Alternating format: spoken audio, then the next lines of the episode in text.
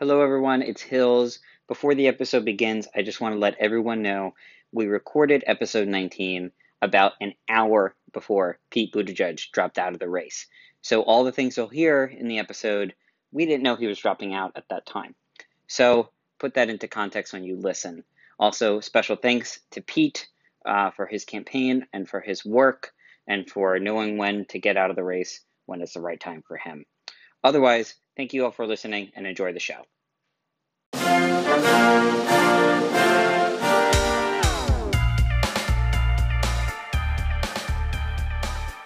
Hello and welcome to another episode of the Three Course Politics Podcast. I'm Josh. And I'm Hills. And today we are talking all about South Carolina, the path to 270, a little bit coronavirus, and a surprise dessert. So it's going to be a good episode, right, Halsey? Ooh, it's going to be a really great episode. Um, and Josh, I think uh, we have an anniversary announcement to make. Oh, do we ever? Why don't you go ahead and make the anniversary announcement? So, we want to thank all of our listeners for being with us for just over a year. We started recording Three Course Politics um, a year ago um, in mid February. So, uh, wow. thank you. Wow. Thank you guys so much for listening and uh, helping us spread the word. One year later, and we're still somehow here. Who would have thunk it? they haven't canceled us yet. Apple Podcast has not said, please get off our platform. When Apple Podcast does that, we're in a lot of trouble. We're in a world of hurt. A world of hurt. well, to make sure that you're not in a world of hurt this November, see that, Hilsey? See that transition? I, I, I'm in awe of it, in awe of it right now. I want to make sure that you are registered to vote. If you're not sure, go to vote.org right now. We'll wait, register, come back and finish this podcast. Really important to make sure that you're out there voting in primaries, in general elections. So make sure that you are registered to vote. Vote.org right now. Yeah, if you're not if you're not registered to vote for this election, then you know what? Don't even listen to the podcast. You're not registered to vote. Yeah. Yeah. What's the point of even having this podcast if you're not going to go out there and vote? Yeah. So vote.org, please go, please register. It's very, very important. I completely agree. Um, yeah, I think uh, uh, I think everyone is ready for our pre-dinner shot. Do you agree? I agree, and it's coming up next.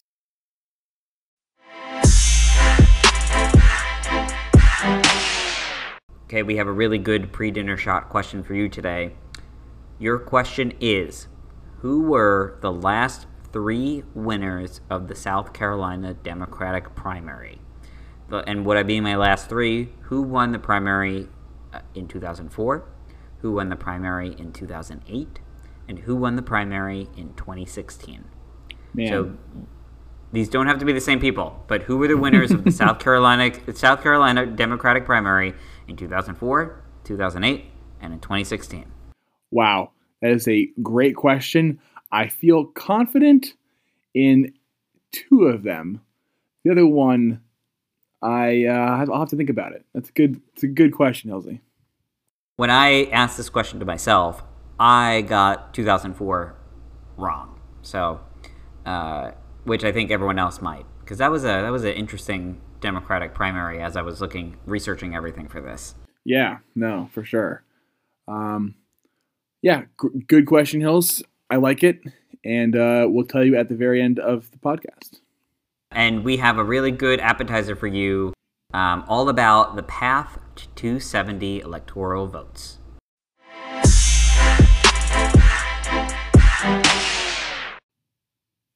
Okay, and welcome to your appetizer. Your appetizer is all about the path to 270. So we're going to talk about how Democrats can get to 270 and hopefully not scare anyone in the uh, pro- in the, the process. Uh, so we'll see how it goes, Elsie. Do you want to remind people what 270 is? Uh, no.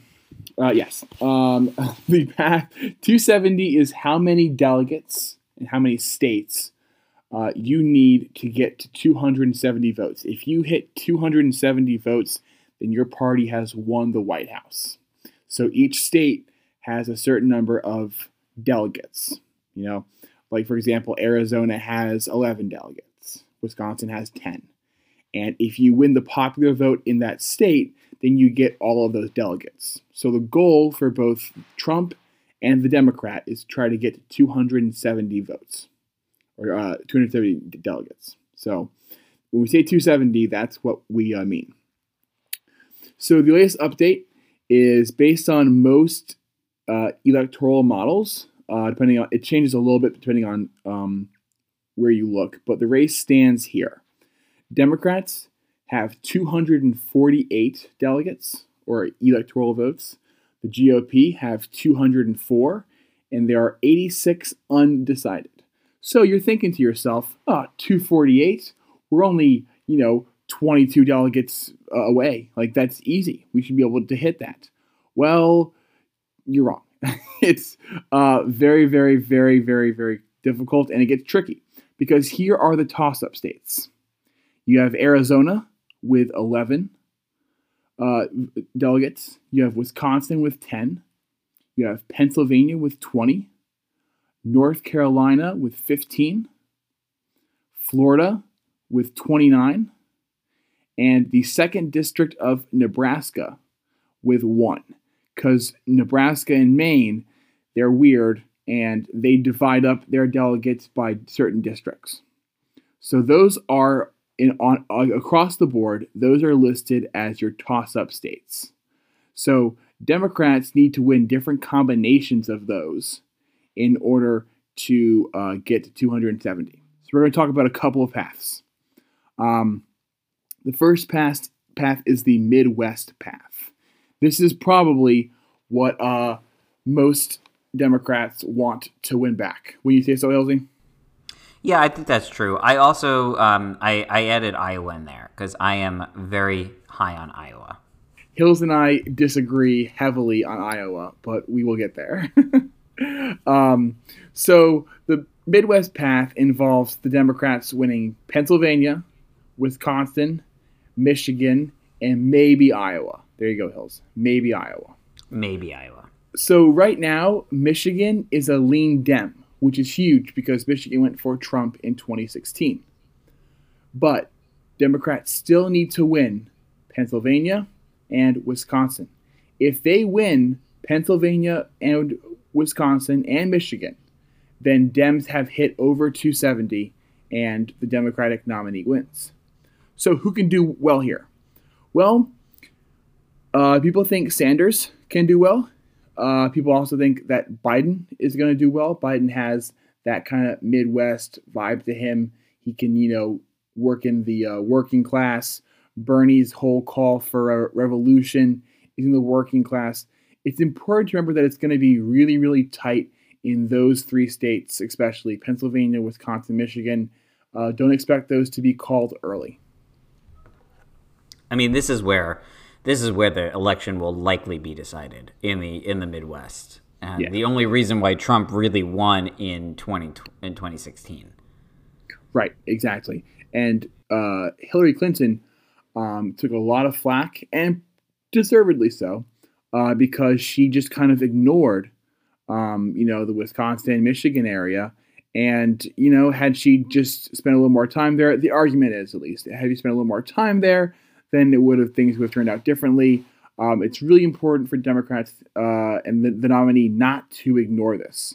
You've really got to put in money, effort, ground game, all that stuff really needs to be done there um, if we want to pull off a win in those states. Yeah, and and you know, as you mentioned, Pennsylvania and Michigan are trending towards Democrats. I mean, that's not a surefire thing, obviously.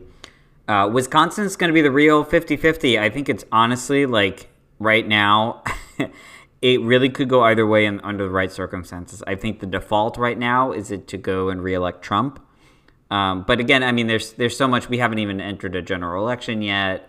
It's really Sanders and Biden are up in Wisconsin, but sometimes Trump is up. Honestly, I really think it's a 50-50 state. Um, and you know, um, can I, I, I want to talk about the New York Times article that came out by Dave Wasserman. Um, yeah, please do. And so it's by Dave Wasserman, who I perhaps is the smartest electoral um, election uh, political junkie. He works for the Cook Report. Um, and he is the smartest guy election tracker I think out there right now. He wrote an article, and I, we're going to put it in the show notes, and you can access the show notes by swiping right or left on your podcast app. Anyway, he wrote an article about depending what brands you live near, it determines how you're probably going to vote. An example is if you live by Apple stores, Lululemon, Whole Foods is the biggest indicator. You are likely in a Democratic area voting for Democrats. If you are in between, if you're about five to 10 miles away from any one of those stores, you are in the middle, it kind of gets a little purpley.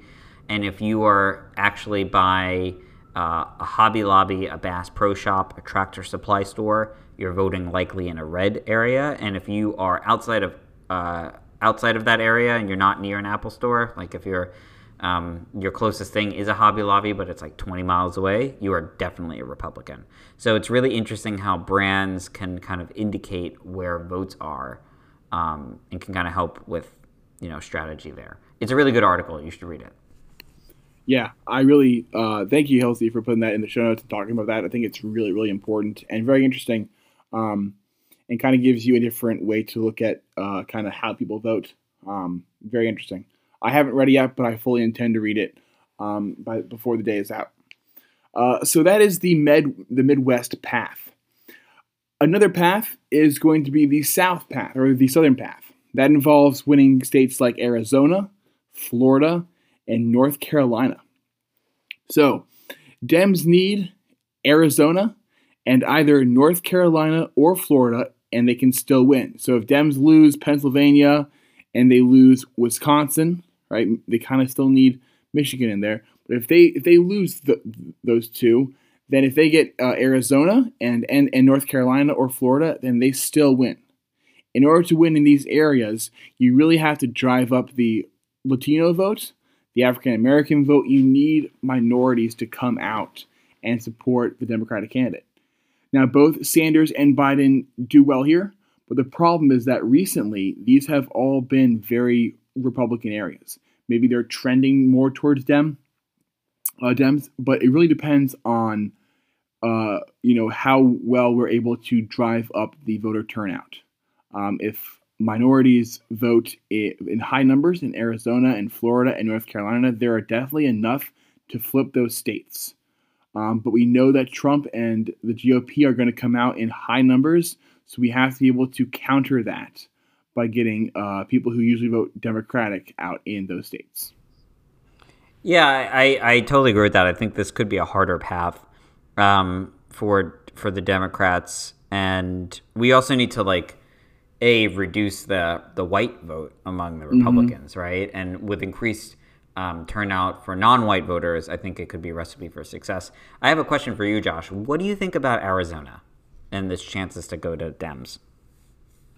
It's a it's a really good question, Hills. Um, I'm so torn. My my heart tells me that this will be a very good time and probably the first time in a, in, in a while or ever uh, that I think I think Arizona can go blue. They uh, uh, they chose uh, uh, Martha uh, or no Kyrsten Sinema, right? Is that her name? Right? Yep. yeah, she's the uh, senator, and uh, you know Mark Kelly is running against uh, Martha McSally, and by every indication, Mark Mark Kelly is running a really good campaign and is doing a really nice job. So I like to think that, but you know, my my head says uh, that I should be smarter because we've seen this story before. You know, why don't Dems do well in, in Texas? with all the, you know the, with with, with the Latino population down there. It just it seems almost too good to be true. Um, so I'm, I would love it if it happens. I you know I try to uh, tame my excitement a little bit because I'm just not sure. How about you?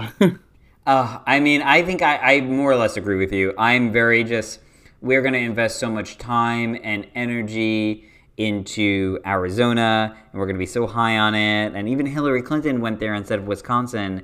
And then we're going to just, it's going to be like 53 47. It's going to be closer, but like we won't win it. And then we should have just spent time in Wisconsin anyway to win it. I mean, Yeah, I think it's like something that we should definitely make Republicans play defense there. Oh, but yeah, absolutely. our surest path to the presidency is is keeping all the Clinton states, including New Hampshire, and then flipping Wisconsin, Pennsylvania, and Michigan, as you just stated before, because we already won in Wisconsin. We like Right. won as early as 2012 in Wisconsin. So, Yeah. ugh, but Arizona's a good little pipe dream. It could give us a really good boost in the future. It's like Virginia almost, right? Yeah, and you would have to think, right? You would have to think that, you know, at some point, Arizona is going to be in play, you know, and maybe it, it's in play now just because Trump was so horrible to John uh, McCain, and you know he's very well liked in Arizona, so maybe that, that makes people a little less likely to vote um, for Trump. It's it's very very tough, Hills. I don't know how I feel about it. It makes me nervous. so um, we we will see. We will see what what happens. But man, uh, if if let's say this, if things if, if Arizona is not called right away, and you know it goes deeper and deeper into the night, Dems are having a real good night. Oh yeah. Please, please let us have a good night. In, so in- I want to I want to be happy again. It's been so long since we- we've been happy. Uh-huh. So, um, now there is yet another path, and this is perhaps the most difficult path. And Hills, I, I will give you a chance uh, to uh, to uh, talk here for a second. Um, the other path is by flipping uh, Iowa, Ohio, and Georgia. Uh, these are three states that right now, um, according to most different models that you look at, are uh, lean R. So they lean Republican. Now, if the Dems are having a really good night and things are going well, there's a chance to flip those states. But you've got to get vote up in the city. You've got to get the working class vote up. Each state requires something different. In uh, Ohio, you, you've got to get up, um, you know, uh, Cincinnati. You got to get up uh, Columbus. You got to drive up the turnout in those states. In Georgia, you need the African American vote to come through. In Iowa, you need college students. You need working whites to come back. It's very, very difficult. You know, it's the hardest path by uh, for sure. We don't know who does well there. Uh, Biden has been better with the older voters. Sanders has been better with younger voters. We don't know really uh, who does well there. Um, and I think in 2020, when all is said and done, I think all three of those states uh, go back to Trump. I know Hilsey, you disagree. Uh, I will let you say your uh, your uh, piece here. Well, uh, I think I agree with you on on largely like they're not going to be easy. Um, on Iowa, I do think Iowa is winnable. Not as winnable as Wisconsin, you know, Pennsylvania, Michigan, uh, and I think I think Iowa for me is in the same category as Florida. Is in it's going to be a slog. But if you remember correctly, Obama won Iowa twice with good margins. So it's not that far fetched to say that Iowa can flip back.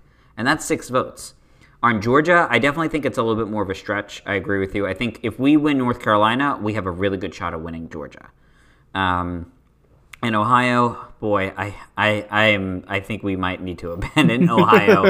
uh, we got smacked. I mean, Obama barely won in 2012, and we got smacked in 2016 and 2018 in Ohio, with the exception Yeah. of Sherrod Brown. So, I really think um, I agree with you on Iowa and Georgia, um, but boy, I don't know about Ohio anymore. I think we may need to let that one go. It's time to let uh, it's time to say goodbye to Ohio. Hills and I have been saying for a long time now that Democrats should just forget about uh, Ohio. So uh, I think it's time to say goodbye to Ohio and you know pray, just pray, Hills.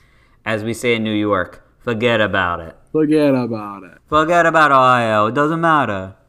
Now, really important is that um, all the paths that I just laid out, we, we just talked about, it doesn't matter if Democrats don't unite and, and, and support someone. You can't have people who are saying, "Well, if Bernie's the, the nominee, I'm not voting for him," or you know, if if uh, if Biden's the nominee, I'm not voting for him, or if Bloomberg or whoever. There is no one, except maybe Tulsi Gabbard, who is as bad as Trump. And even Tulsi isn't quite there yet. She's racing there. But she's not quite there yet. It doesn't matter who the nominee is. You, you Democrats have to be t- together. They have to be united, and they have to uh, organize and figure out what is our best path to win 270 votes.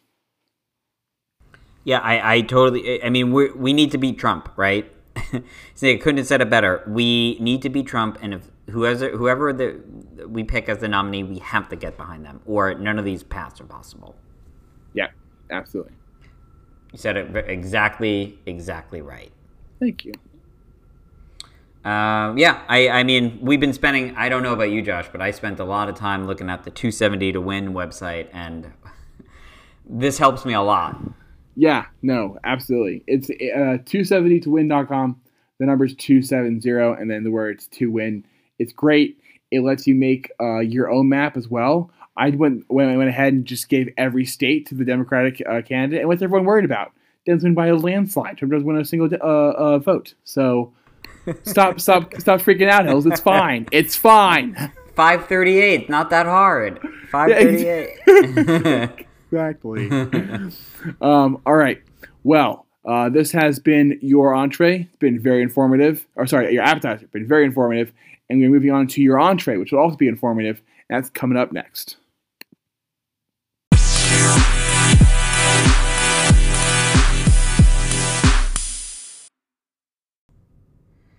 All right, everybody. Your big entree. We are going to talk about the results from South Carolina yesterday, the South Carolina Democratic primary, and the state of the race for the Democratic nomination for president. So, first of all, how did each of the Dem nominees do? Well, go- I'm going to also link a Decision Desk HQ results um, results page into our show notes so you can see for yourself. Oh, But great. Biden came in first with a whopping 48% of the votes, about 256,000 people. Sanders came in second uh, so far, which with 19.9% of the vote and 105 people, 105,000 people um, voted for him. So you know it's quite a bit less, and he's in the second place. Steyer has 11% of the vote. Buttigieg had 8%. Warren had 7 uh, just only 5,000 less than Buttigieg. Uh, Klobuchar came in uh, came, came in six with three percent, and Gabbard came in 1.6% with 6,000 people. what is she waiting for to drop out? anyway, Biden, Biden, Biden crushed it in this vote. So, what does this mean? What does this mean for Biden? What does this mean for Democrats? So, we have three things. Number one, this was a big win for Biden. It capitalizes on his little bit of surge that he's been having in the past few days after a relatively okay debate for performance. really, the bar is set very low for Biden on debates. He won all the congressional districts in South Carolina, and that's important because he wins a ton of delegates because he did that. Um, the delegates are proportioned based on the congressional vote, uh, congressional districts within the state. So he won all of the con- congressional districts, which is really, really good for him. It shows also that he has a big appeal. Um, under this number one, you know, big win for Biden, he has really, really, he did really, really good with black voters of every single age group, young to very old, and he crushed it with the older black voters. Really crushed it. I will also link the tweet uh, that Steve Kornacki uh, put out with the exit polls of black voters into the show notes as well.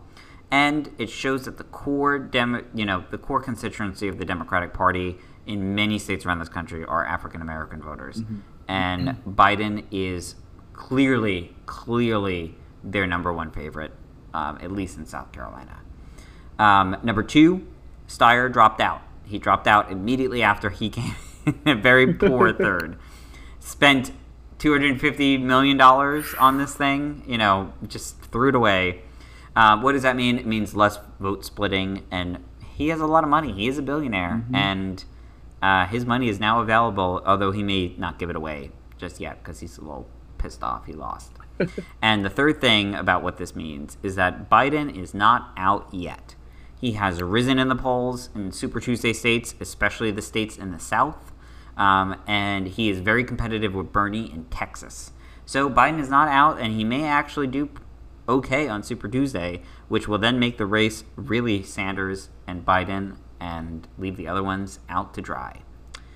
Josh, what do you think? Man, well, uh, yeah, uh, I think Biden needed this. He staked his whole campaign on South Carolina, and they came through for him.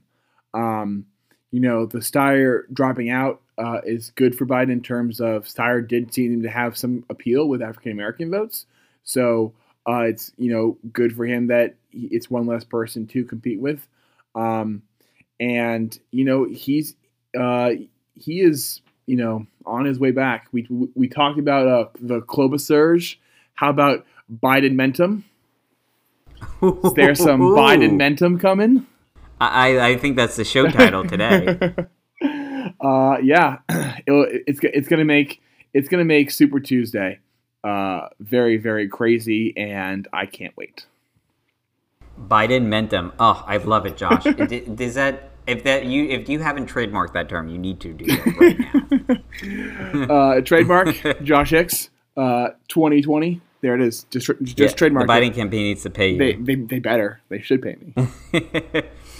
Um, I, I, think I think you're very right, and I also wanna I wanna go into exactly how much Biden crushed it with black voters, and uh, these are from the exit polls in South Carolina by age. So um, Biden was competitive with Bernie under 30.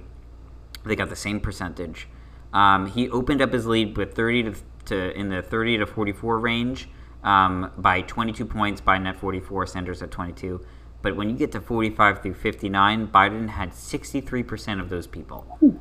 63. Sanders was below Steyer at 14%. Wow. And if you get to 60 plus, which honestly, I think these are normal voters at this point, Biden was their overwhelming favorite at 76%.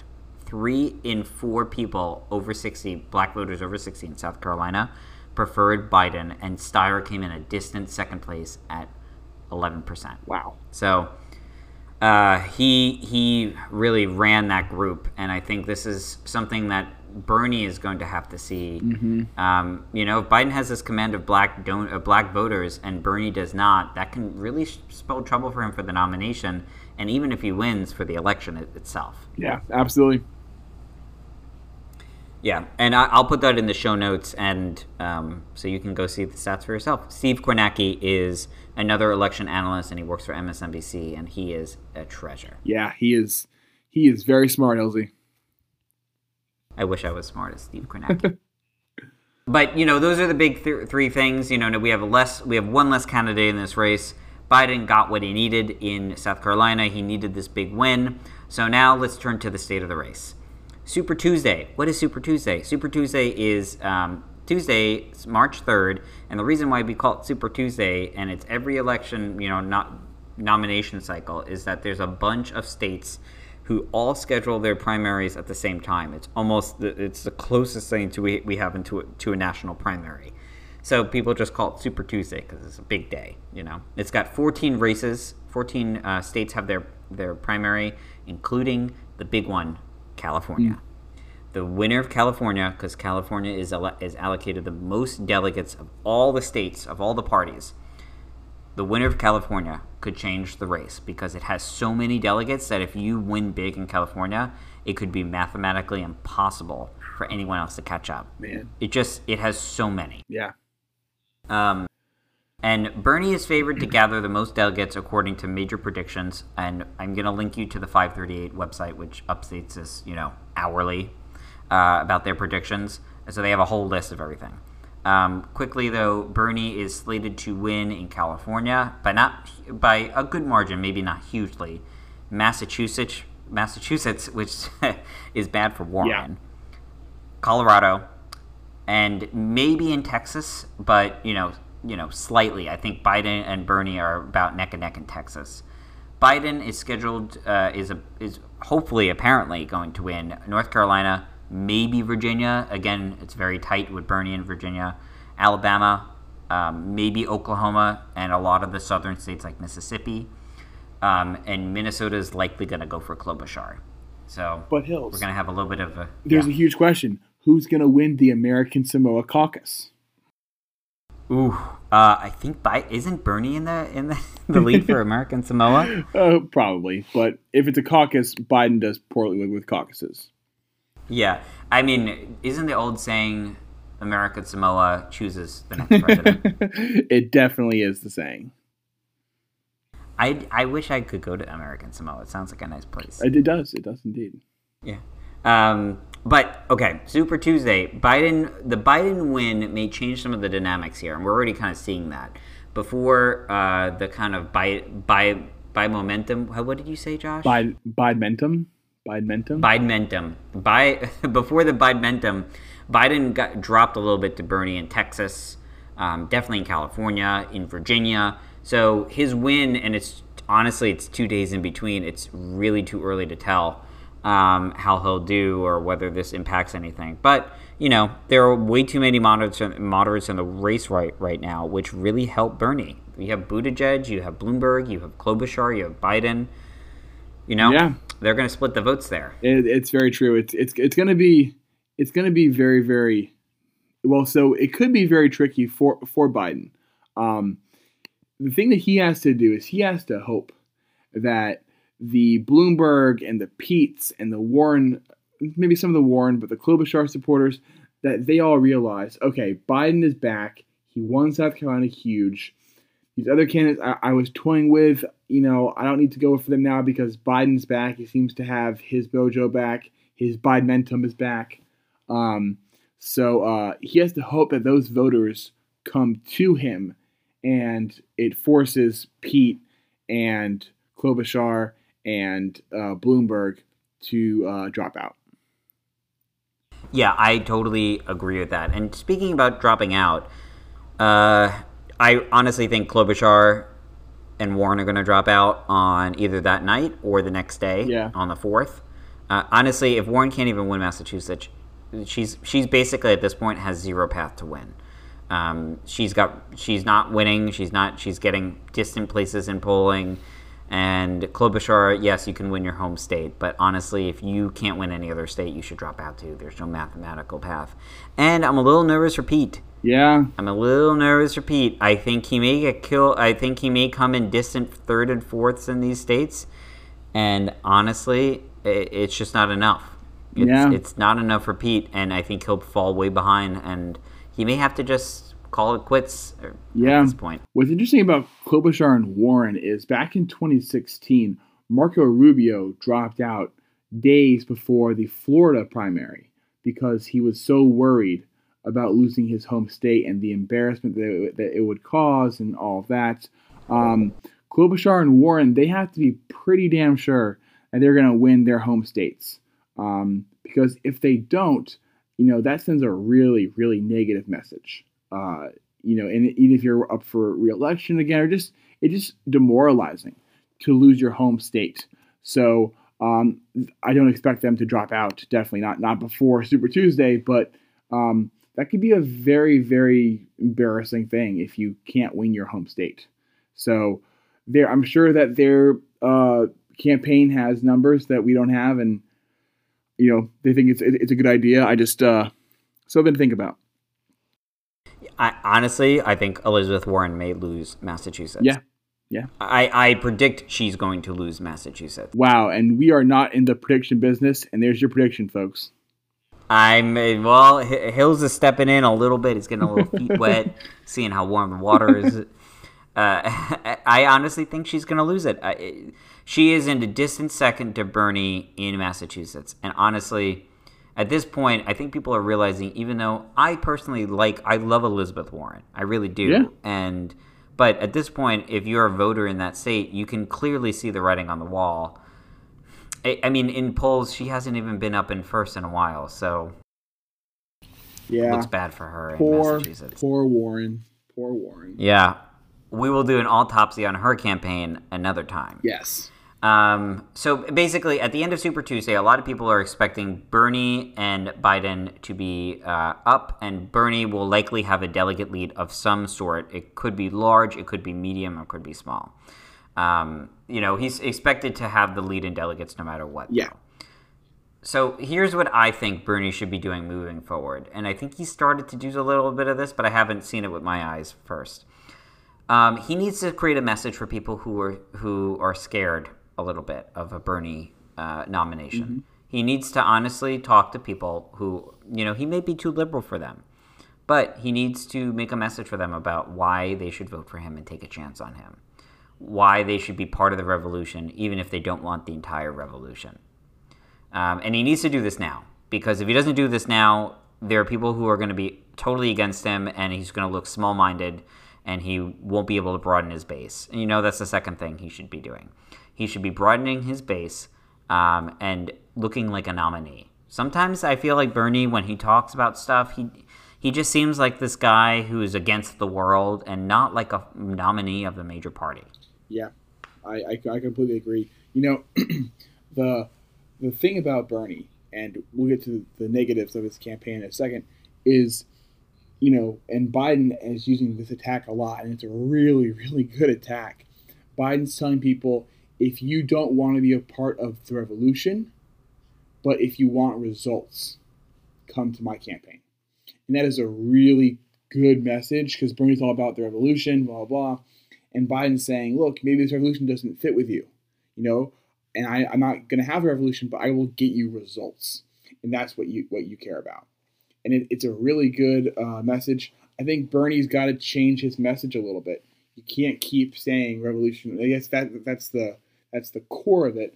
But you have to add something else. You have to bring in people that, like like you said, are scared. Um, I was talking with my dad today, and my dad is just convinced. He is convinced that if Bernie is the nominee, that Trump's going to win again. He's terrified of a Bernie nomination. And I asked him, I was like, but if Bernie's the nominee, you're going to vote for him, right? And he was like, uh, yeah, I mean, I guess so. You know, you Bernie's got to have a way to calm those those people down. Yep, and there's still time too. Oh, yeah. There's time. There is plenty um, of time.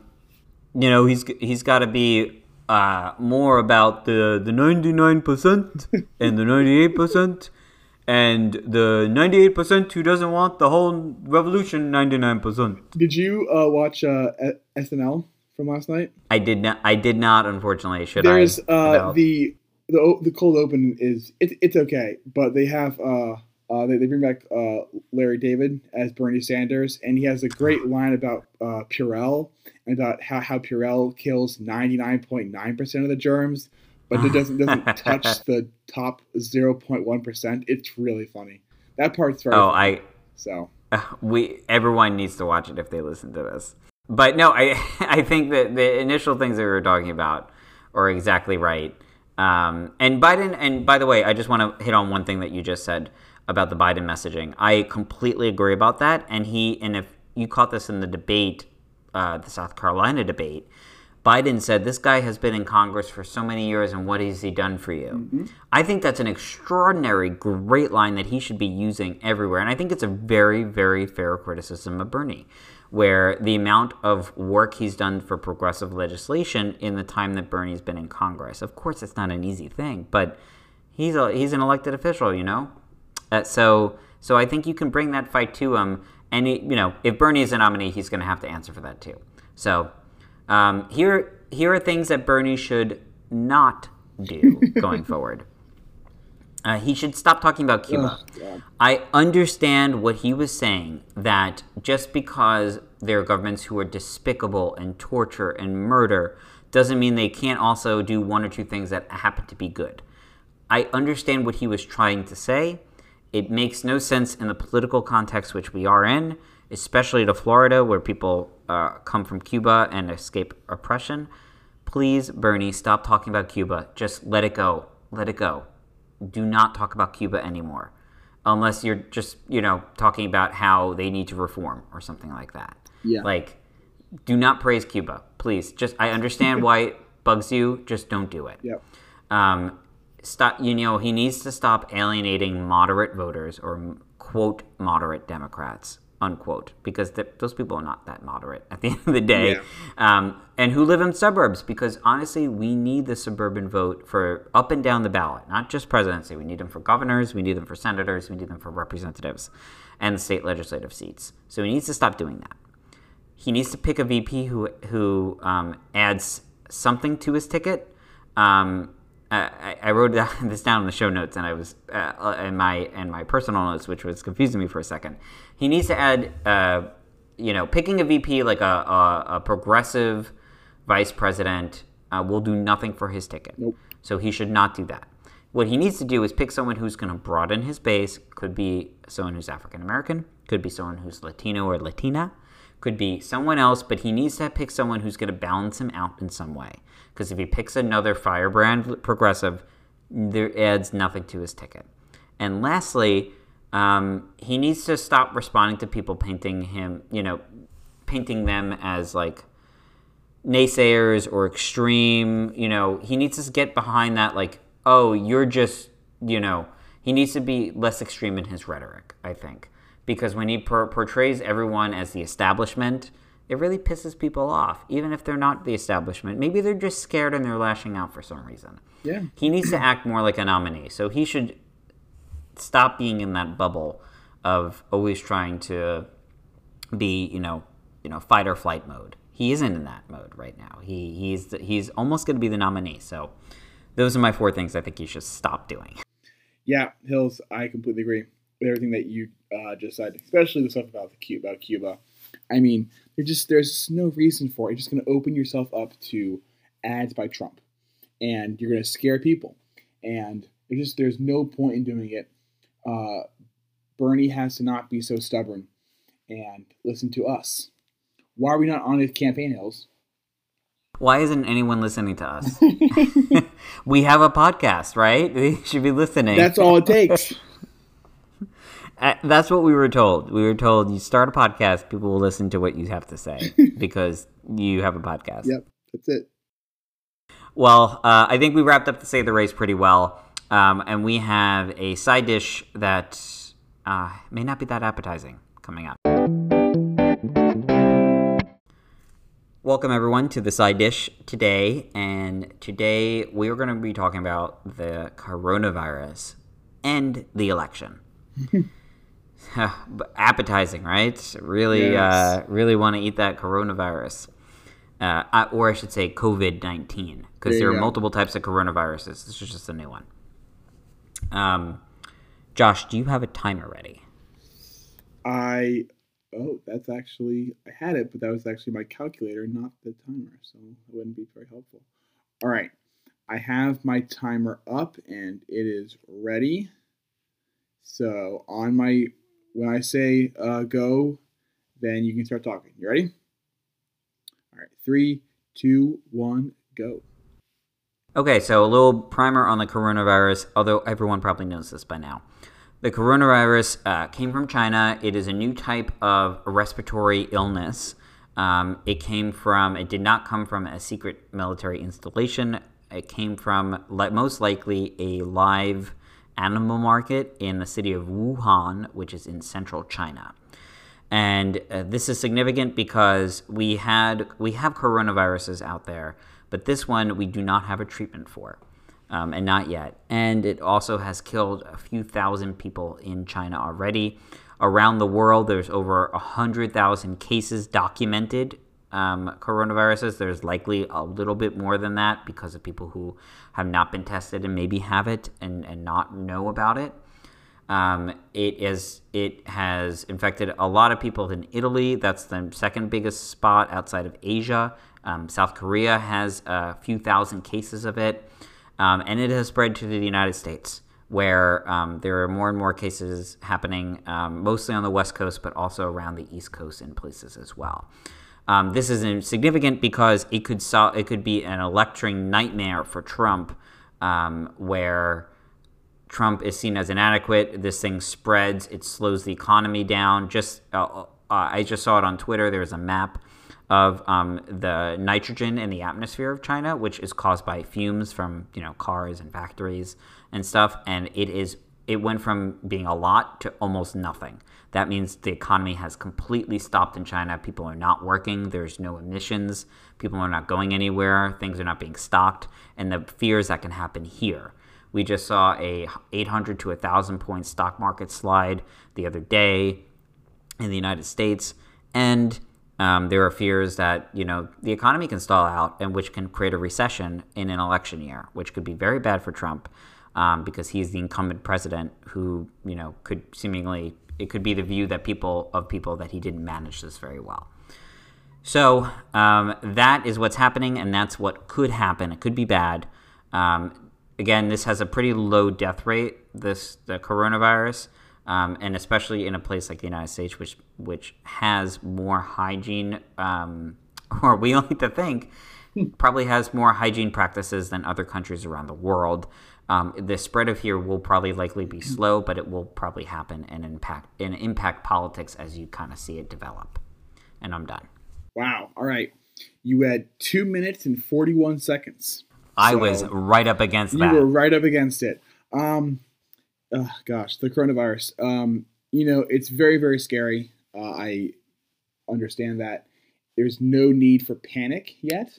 And uh, saying that, I just saw on Twitter that um, Rhode Island has its first confirmed case of coronavirus. This was someone who was in Italy when uh, the outbreak took place, so it's no surprise. Um, that person has been quarantined, and the CDC is doing whatever they can to help. Um, there's a website, and I will um, put it in the uh, show notes, or I'll have Hills put it in the show notes maybe. Um, it's uh, it's called Worldometer, and it basically gives you a very up to date kind of by the hour, by the day, um, basically who has coronavirus, who has it reported, uh, how many deaths there are, and kind of more importantly, who has recovered from it. Um, and then it breaks it down by, uh, you know, kind of like by each country. Um, so according to the website, uh, there are 88,361 people in the world who have coronavirus. Total deaths is 3,001. Total recovered is 42,728. If you go by the US alone, they have 73 cases. That's five new ones from what was reported yesterday. So there have been five new cases today. Um, there's one death. That person died yesterday in Washington State. Um, we have 53 active cases. You have nine people who have recovered so, so far, and you have four people who are in critical condition. Um, that's nothing compared to China, which has, you know, 79,828 cases. So, Dang. yeah. Um, in terms of whether I want to hear more about this or not, it's tough because I want to hear less about it because no one wants a global pandemic. Uh, at the same time, if it means that Trump starts to do poorly, I would like to hear more about that. So I'm going to say, I'm to say I want to hear less about it. Hills. I think that's a fair. Uh, yeah, I, I mean, I, I, I wish this was another thing that happened that Trump mishandled rather than something that kills people. Yeah, So, yeah. Uh, yeah, I think uh, we agree on that. Uh, but, you know, again, Trump doesn't know what to do with this anyway. So, No, there's there, there he has no idea. And for anyone um, listening out there, they're saying the best thing to do is just wash your hands. Uh, you know, cough into your elbow, sneeze into your elbow. If you're sick, quarantine yourself. Don't go into to work. Um, don't buy face masks. It's it doesn't help. From what I, I hear, we need face masks for people who are, you know, seriously seriously ill. Um, and you know, the, the worst thing that we can do is uh, is, is panic. So, um, you know, everyone just remain calm, as possible, and uh, you know, hopefully, God willing, Trump doesn't kill us all. so I shouldn't hit this panic button that's on my desk. Oh no, that one you you, you, you can hit over and over again. Okay. So, Okay. Well, I've hit it already 20 times, so Okay. I'm going to just keep going. all right. And while while Hills is uh, hitting that uh, panic button, we're gonna get set up for our dessert, which is coming up next. Okay, welcome to your dessert. Hopefully, this will cheer you up after a tough side dish. Um, so, for the dessert, uh, Hills and I are each big fans of Major League Soccer. Um, we like uh, the season a lot. That's the soccer uh, system that's in the United States. And uh, this weekend has been the opening weekend of the MLS season. So, what we thought we would do is we would go through the remaining seven candidates and say which Major League Soccer team are the following candidates. and a little bit of an explanation. Um, so I'm going to go first, and then Hills can go, and we'll just go through each of the candidates. Um, first up is Tulsi Gabbard. Hills, do you have your teams ready and your candidates ready? Yes, I do. All right. I'm going to go first. Tulsi Gabbard. All right. This is going to be a bit of a shocker for you. You're not ready for it. Okay. Oh, I'm Uh, ready. For me, Tulsi Gabbard is the LA Galaxy. Interesting. And here's why. For me, uh, I hate the LA Galaxy. I hate them so much. I hate everything that, that, that they stand for. I hate when Zlatan was on their team. I hate when Chicharito's on their team. I root for them to lose. Um, just like I root for Tulsi Gabbard to lose. I uh, enjoy when she's down at 1%. Uh, I hope she drops out soon. I think she's staying in the race just to be, uh, you know, very annoying to all the Democrats and is trying to get a spot on Fox News. Um, so because I hate the LA Galaxy, because I hate Tulsi Gabbard, she uh, is the LA Galaxy for me. Okay, that's fair. Uh, for me, Tulsi Gabbard is the Vancouver Whitecaps. They're a team from Vancouver. Um, she's also from Hawaii. It's not that close, but close enough. Um, no one really likes them except for people who live there. And they're far away and they're mediocre. And that's like saying that at the very perfection. So uh, that was that's why I thought you was the Vancouver Whitecaps. Perfect. All right. Next up is Michael Bloomberg. All right. Michael Bloomberg for me is Atlanta United. And here's why. The owner of Atlanta United is Arthur Blank. And he is willing to just write huge checks to sign whoever they want. Uh, Atlanta usually has some really good players, players from European markets. Their coach was the former coach of uh, teams in the Premier League. Um, and the owner is not afraid to write money, uh, and he just writes it off like it's no big deal, just like Mike Bloomberg spends millions and millions of dollars. It's no big thing for him. Um, he is someone to be feared, just like Atlanta is a team that people fear, but Atlanta kind of always underperforms. And Bloomberg at the debate, the debates has underperformed. So for me, Michael Bloomberg is Atlanta United. Uh, Josh, I agree with you. I think uh, Oh, Michael Bloomberg is Atlanta. United. I mean, they spend big money. Wow. They can be fearsome. They can be formidable, but also they just screw up sometimes, and for whatever reason, and um, they don't get the job done most of the time. So, uh, or at least sometimes, um, they're pretty Yeah. good. They're a pretty good team. Just as Michael Bloomberg is a pretty good candidate, but not a great one. Yeah. All right. Okay. Moving on. Uh, Amy Klobuchar. All right. So for me, Amy Klobuchar is Minnesota United. Uh, Um, she's Minnesota United because she's from Minnesota. She had her whole thing and her whole announcement was in a uh, was in a blizzard, and uh, you know, uh, uh, Amy Klobuchar will sometimes surprise you, just like Atlanta or sorry, just like uh, Minnesota surprised everyone with their stadium. Uh, their stadium, Allianz Field, is really really nice.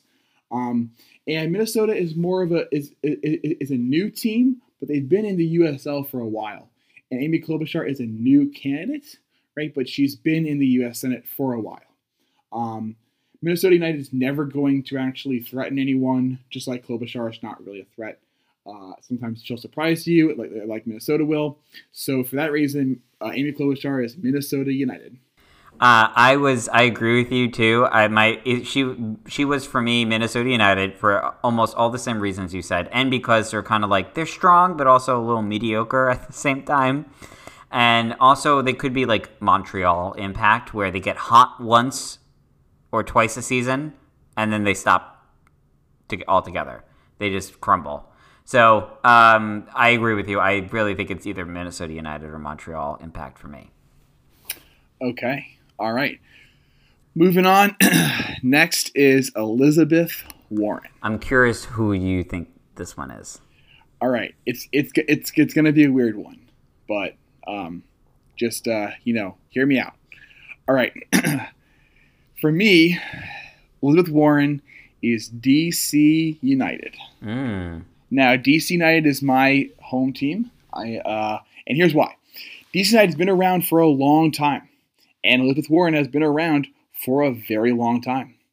Um, there, uh, Elizabeth Warren is playing it safe. She's trying to take this middle road of, oh, well, you know, this and that. And then when she realizes that she's in trouble, she panics.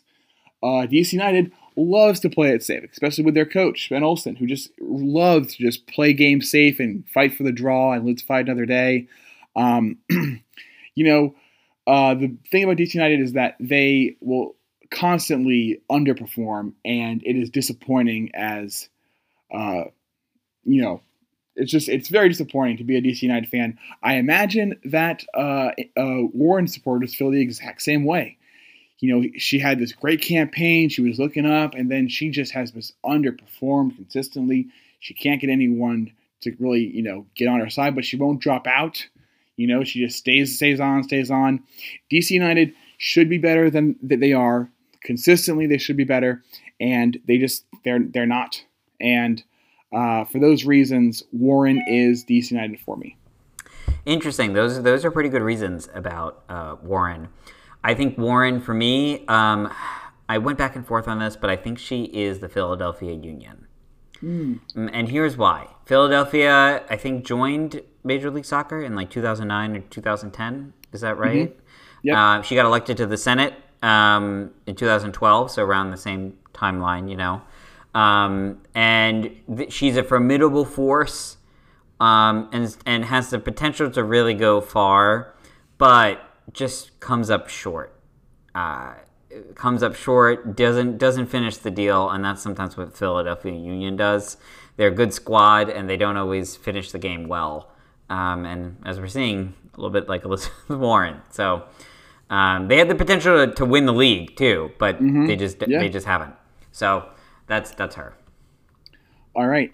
Next up is Pete Buttigieg. For me, Pete Buttigieg is Inter Miami. Um, he is uh, Inter Miami is, is is a new team. Uh, they just entered the season of the MLS this year, and they are super flashy.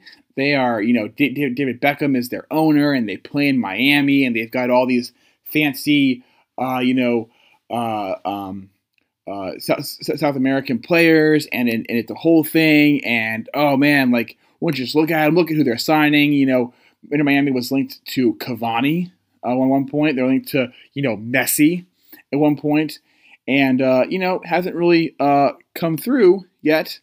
Uh, and just like you know, Pete, you know, kind of fading right now a little bit as well. Uh, but the big the big reason that, that they're the same is because they're the new team the new hot thing everyone wants to be a part of. Uh, Pete Buttigieg, Inter Miami. That's why they are the same. I see. I was along the same thinking, but I put Pete as Nashville SC. Oh, Nashville okay. is the other new MLS team this year, um, and they are from the middle of the country. They're from Nashville, from the middle of the country. Um, and they're new. Uh, they're, you know, I was thinking it almost Minnesota, Miami. I'm sorry, Inter Miami because Miami's more flashier and Pete's a little flashy. But, you know, Nashville, you know, has big talk, but hasn't really done. You know, they have a okay squad together, and I don't know. I just I thought he, I think he's a little bit of a combine between Nashville and Miami, like new on the scene, flashy, but also like struggling a little bit right now. Okay. All right. I respect that. All right. We got two more. uh, Joe Biden. Uh, for me, Joe Biden is Toronto FC. And here's why Joe Biden has been on the scene for a long time.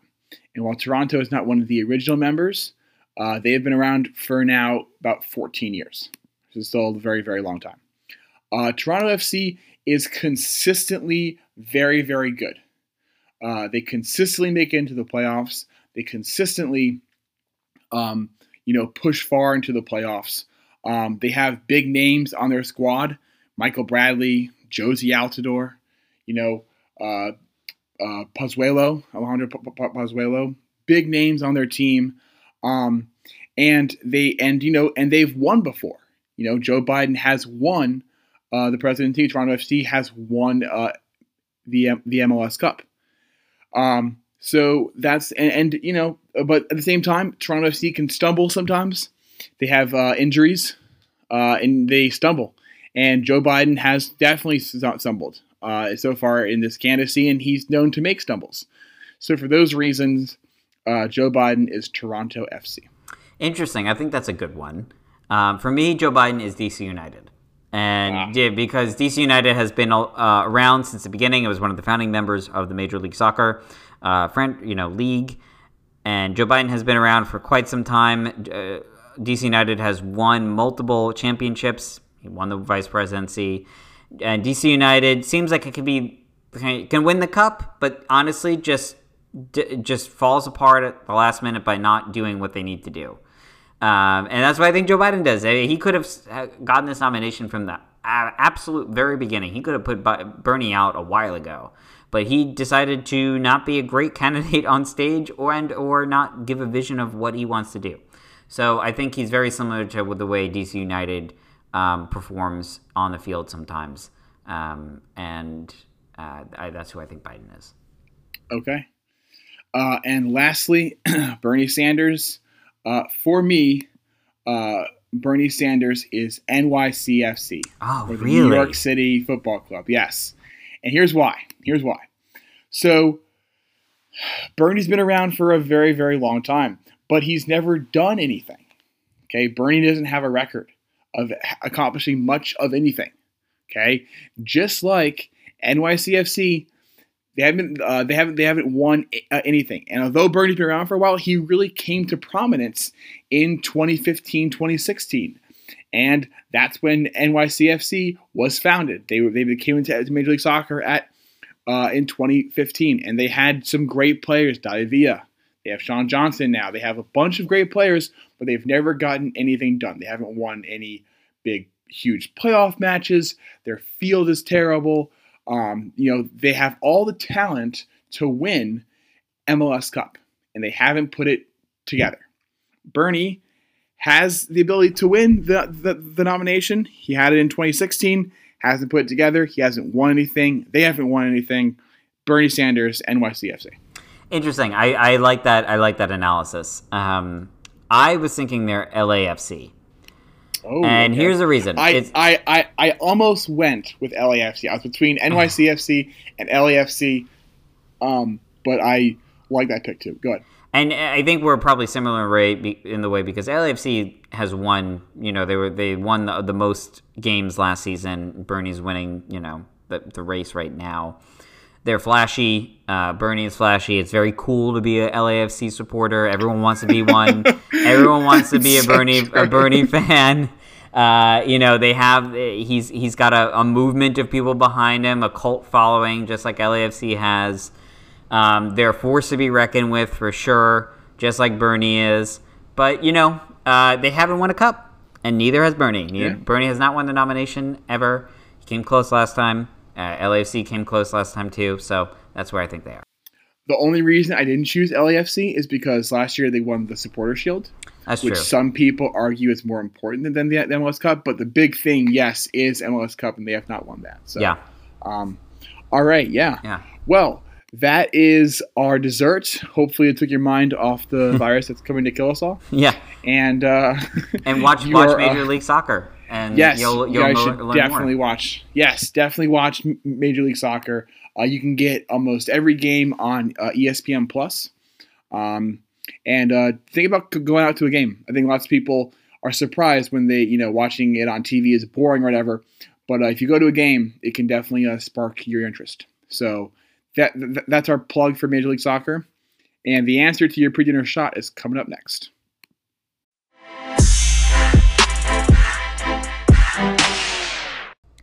All right, everybody. Yeah, you've been patiently waiting, and uh, here's the answer to your pre-dinner shot. So the question was, who uh, who were the last three winners of the South Carolina Democratic primaries in 2004, 2008, and 2016? In 2004, John Edwards won the South Carolina Democratic primary. Not John Kerry. It was John Edwards. Uh, see where he's been, right? yeah.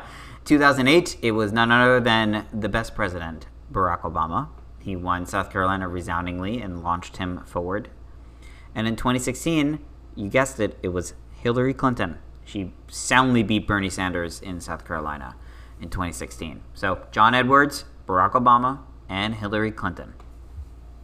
And now Joe Biden. And now Joe Biden goes down in history, his first state. Yep. Yeah, that's crazy. He's run for president three times and has never won a state before. I mean, that's absolutely bonkers. He's got he's So- got at least one now. Yep, he's got one now. Um, he's got one now. All right. Um, Hills, anything else? No, no, I think I think uh, I think this has been a very a very good pod um, today. Yes, I, I agree. Episode 19. Episode 20 is, is is is next, and that's that's a big one.